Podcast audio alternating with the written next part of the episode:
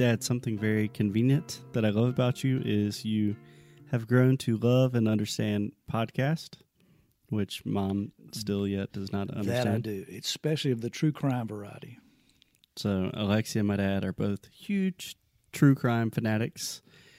What would you say is your favorite podcast?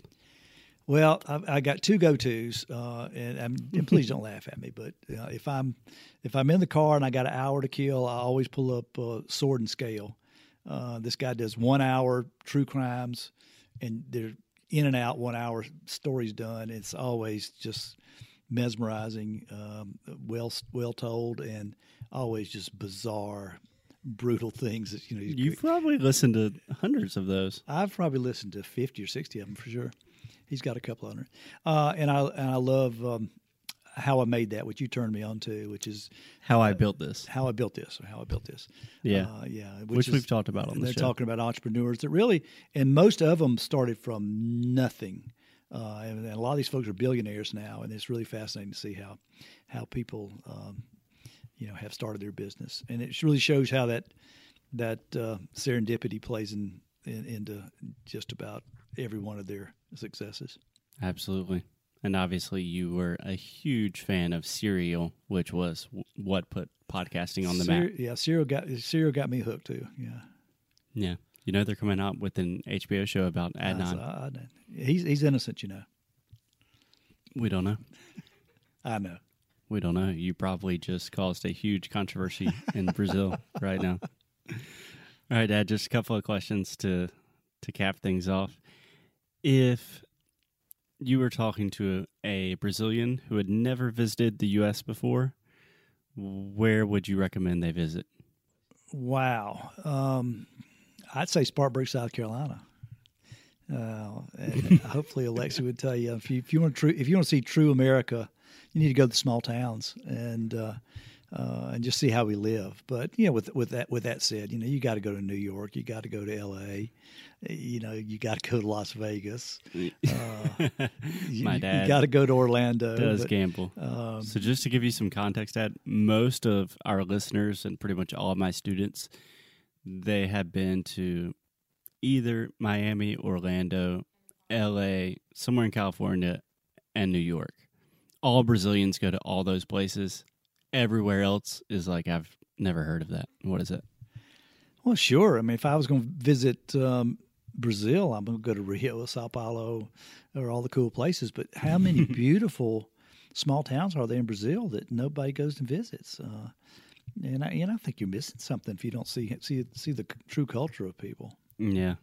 So focusing specifically on the South, you you were born and raised in South Carolina. You left South Carolina for four years to go to the next state, Georgia, in Atlanta, to go to university, and then you came back. So you've lived in South Carolina for however old you are. old. What do you think um, makes South Carolina or the South in general special or different from other parts of the U.S. that Brazilians might not know about? I mean, I, I would think if you talk to a, f- a fella from Omaha or Boise or you know Phoenix, they're going to say their hometown is the best. I mean, you know, we all have a, we all have an affinity for where you grew up, where your friends are, and where your family is, uh, and you get used to the weather and and, and the scenery. Um, but the South, and I've traveled a lot. I've traveled all over the world. Um, hadn't spent hadn't spent a lot of time, you know, you know, in in like you have, Foster.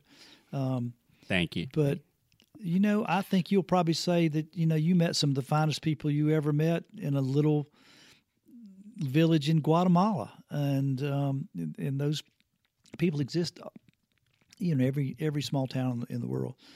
But the Southern culture, to me, and I'm certainly am am, am biased in that respect. It is a um, there's a gentleness and a and a warmth um, and a and a authenticity to the Southern people um, that I just don't think that other parts of the country understand.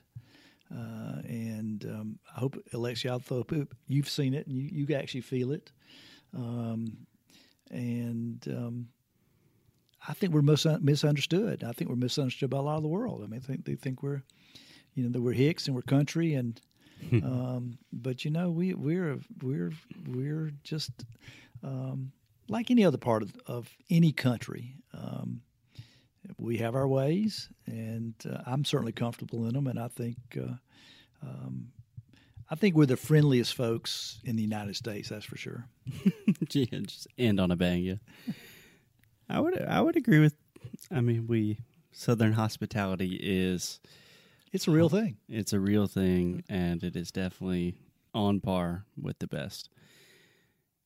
All right, Dad. So to end, just to set the context really quick, last week I was talking to another English teacher from California, and we were talking about different translations of difficult words to translate from Portuguese to English. And we were talking about how to translate the word redneck. And then she said, Would you be mad or how do you feel if I call you a redneck?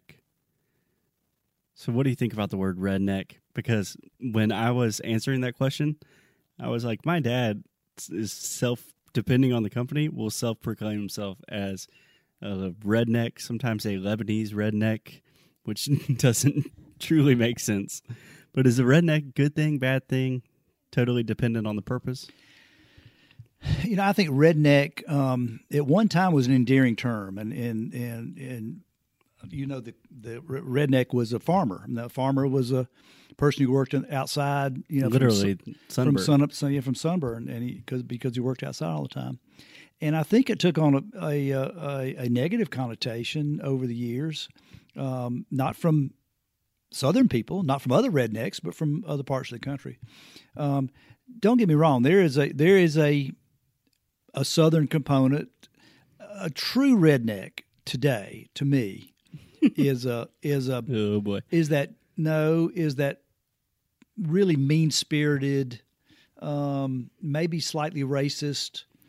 Um, A real So- redneck has a negative a connotation. real, a real redneck has a, has a, has a negative negative con- connotation. Now, a good old boy is is kind of the the best of the redneck. You know, he is he is a gentle soul. He probably did farming, or he maybe works in a factory, um, but he's just a good old guy. Loves to hunt and fish, and you know is is just a just a, a good old guy, a good old boy.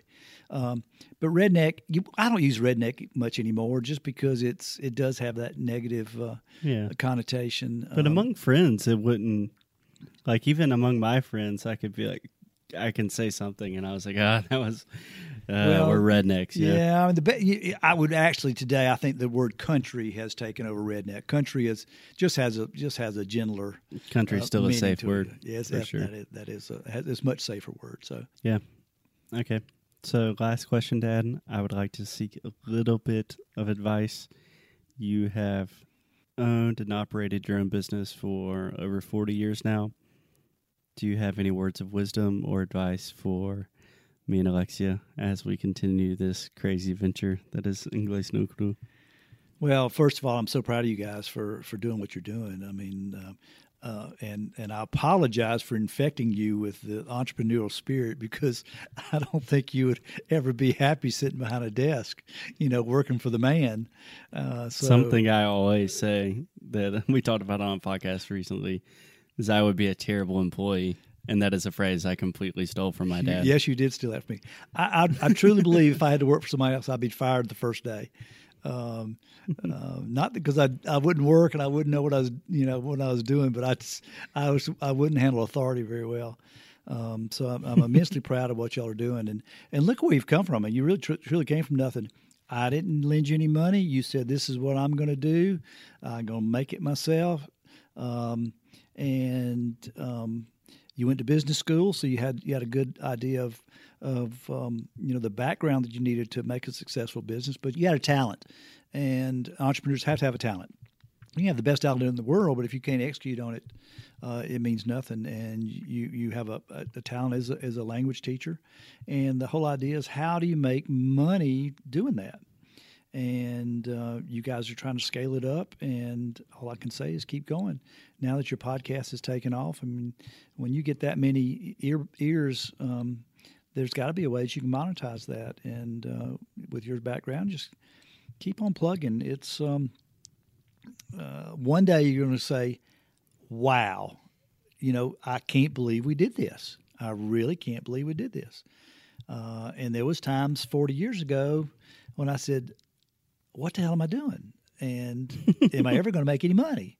I got two little kids, and I'm broke." And and then you know, all of a sudden, you say, "Wow, how do we do this?" Were you broke when when you had us? Uh, we yeah, it was we were broke. we were broke. We were broke like most most young young parents. You know, it takes No, that's encouraging. That's Kids, know. kids are expensive, and um, yeah, it was it was it was tough. But uh, Yeah. um, but one thing you will realize that um, that building a business is not an overnight success, and uh, and wealth is built over time. Um, now you you can't you can't gauge yourself against the against the dot com startups and the and the Ubers and the you know and the you know those crazy Silicon Valley folks. Um, most people start start businesses very small and they grow very slowly until they hit a critical mass, and then uh, things take off. But those things take years, and y'all are putting in the in the work to make it happen. Yeah, that's our idea. Is always start small, stay small, and our motto has always been lose well. Which I don't know if we told you that we're going to Wilmington to see a comedian who he is the one that coined the term lose well. And I think that entrepreneurship is just a series of not knowing what you're doing, trying to figure it out, and trying to help people. You're you're not you're not going to win. You're not going to win them all. That's for sure. I screw up every day, but uh, the wins um, certainly outweigh the losses. Okay, Dad. It has been a pleasure to have you on the show. I'm sure that thousands of Brazilians are immensely confused and happy right now. Who is that guy? But uh, I, a shout out to my my, my boy uh, Hanan and Shago, all my friends in Rio, JoJo, Ice Cube. I love you guys. Yes, we have Hina, who might add, affectionately called Ice Cube, who is a rapper from the 1990s, still around nowadays. Thiago, Diogo, who my dad could not say, so he said Jojo. So if one day my dad meets you, he will just give you a name that is comfortable for him to say. Anyway, thanks for coming on the show, Dad. It is a pleasure. We could not have done any of this without you. Love you, and we'll see you soon. Love you too, guys.